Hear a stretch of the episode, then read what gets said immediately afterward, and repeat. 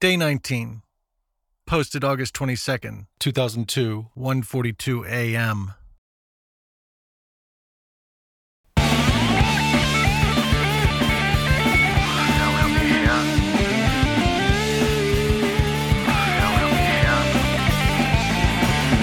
I'll never forget the look on Paul Eore's face as he stood in front of the console listening to the playback of yesterday's percussion solo over production debacle. I wasn't quite sure whether Eeyore was going to throw up, pass out, cry, or start laughing hysterically, but he could have easily made the transition to any one of those reactions. Eeyore decided to stop the tape around the time the maracas began their incessant chattering.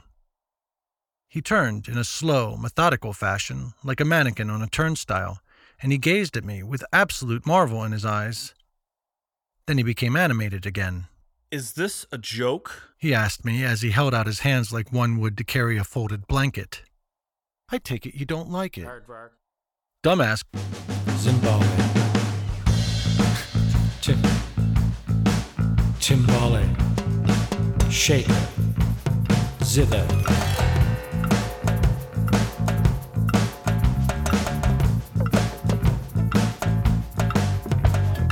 Couldn't have picked a more perfect moment to enter the room were his goal to get chewed out by someone who despised him. What the fuck were you thinking? Eeyore asked as he turned his attention toward Dumbass. What did I do? These percussion parts suck.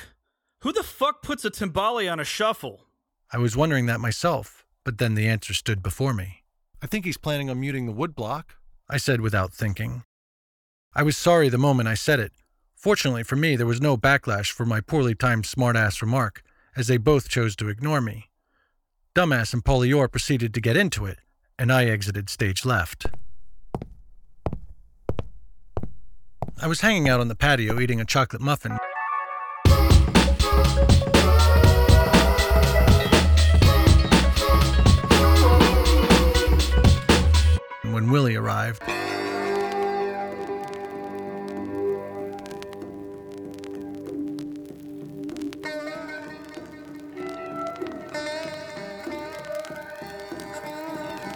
Not wanting Willy to walk in on the scene unprepared, I attempted to tell him mid chew that Eeyore had heard the percussion parts.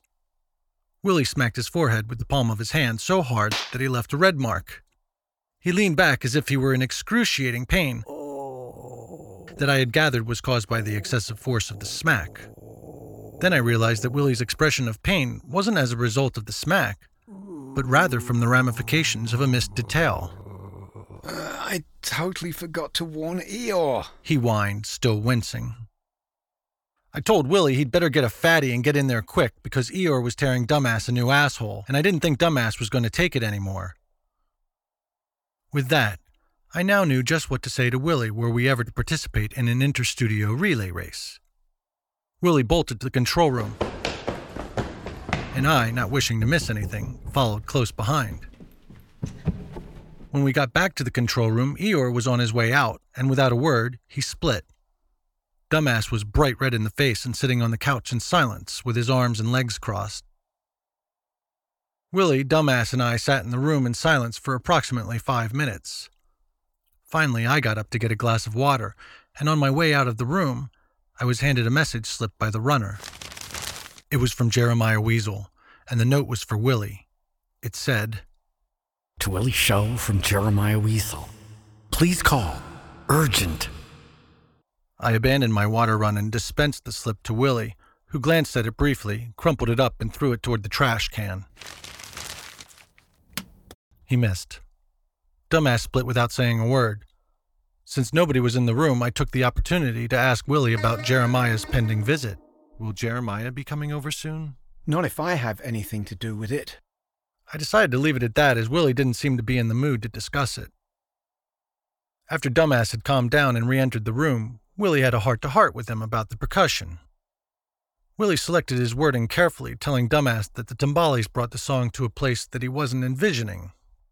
Willy put in the obligatory stroking by telling Dumbass that the percussion parts were very creative and interesting, but that the record label was looking for something a little more straight ahead. He told Cotton that the rock radio might not play a song that had timbales on it, and that radio airplay was of great concern to the label. It was a great speech, and Dumbass seemed to be buying it. Well, What do you envision on this song? At the moment, nothing. Dumbass questioned Willy for a while longer, like a child asking why he couldn't have a dog, and then seeming somewhat dejected, he split. Great. There was nobody from the band at our session.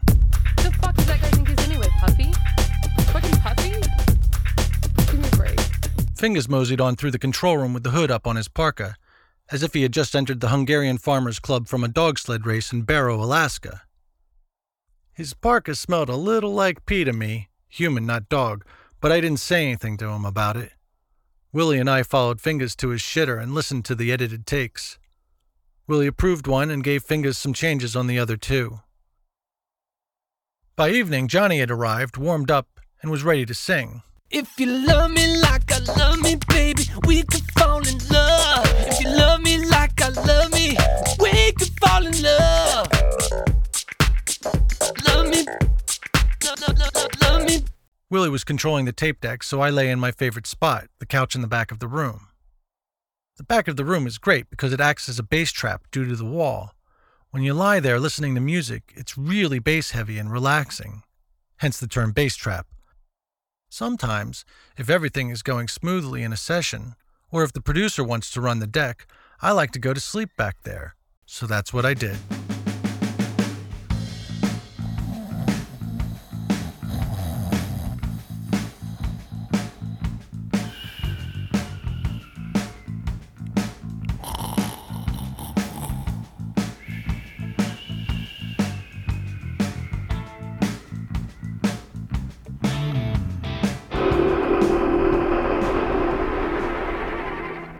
Was awakened from a dream state in which I was in a hot air balloon with Dumbass and his set of timbales.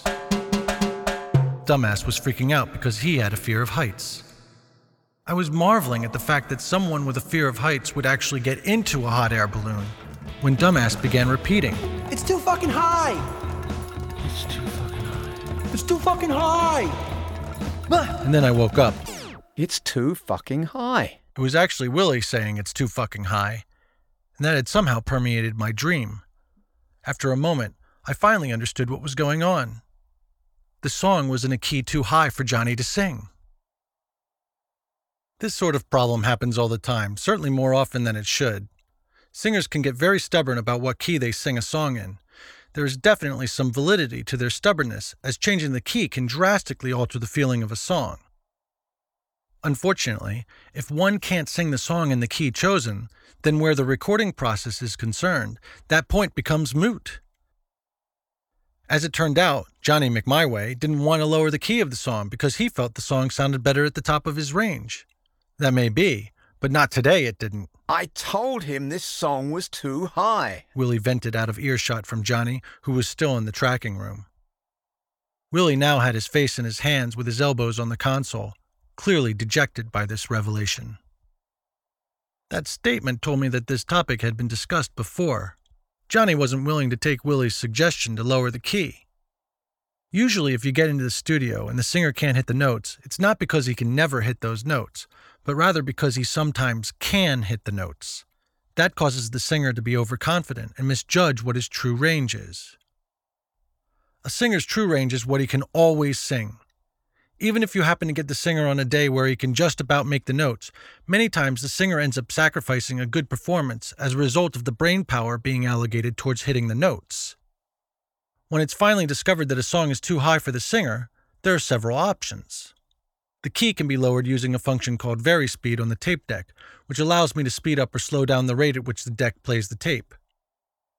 If you slow down a tape with recorded music, the pitch goes down. The problem with this is, if you end up slowing the tape down too much, the quality of the voice can degrade upon playback at normal speed. causing the singer to sound like the chipmunks. Another disadvantage to this method is that the tempo of the song is slowed down during the performance, and sometimes that can make the song just as difficult for the singer to sing. In that case, you are merely trading one problem for another, which rarely helps the cause. If slowing down the tape doesn't work, then retracking the harmonic instruments in the new key must be considered. The harmonic instruments like guitar and bass and keyboards can be retracked so long as the drums work in the new key. I'd say 99 times out of 100 the drums work fine, so long as there's no bleed from the other instruments. Let me repeat that last sentence. So long as there's no bleed from the other instruments. If retracking isn't an option, the singer can try again another day, preferably on a day that he can hit the notes with relative ease. Or, Willy could have him sing several takes of another song to really loosen up the vocal cords and then attempt the song that's too high again. If our goal was to continue recording, it seemed our only viable option was to slow down the tape, and that's just what we did. But Johnny was getting frustrated and couldn't sing the song at the new tempo. Willy went into the lounge and grabbed Eeyore's bottle of Maker's Mark whiskey. I guess Willy figured he might get a take if Johnny got liquored up. Since Johnny Rhythm didn't like singing to the song slowed down, we put the song back to its original tempo and pitch. Johnny pounded two full shots of Maker's Mark straight away and sang down a take.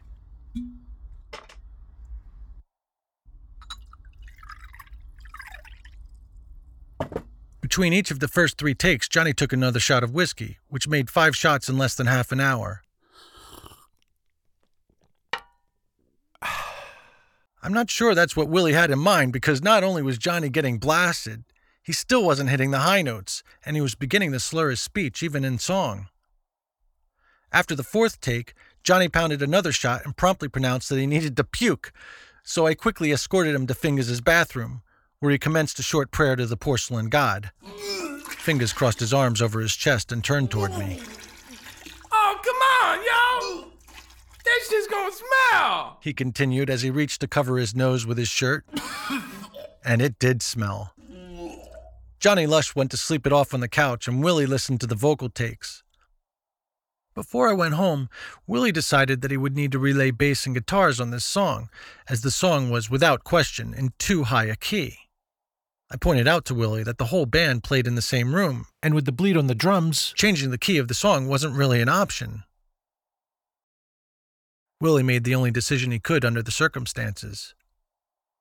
We were to retrack the song in its entirety tomorrow. I must be getting used to the idea of taking two steps back for every one step we take forward, because no matter how great today's setbacks may have been, I could take great solace in the fact that we had accomplished what I had hoped for more than anything else. We had a plan. Mixerman.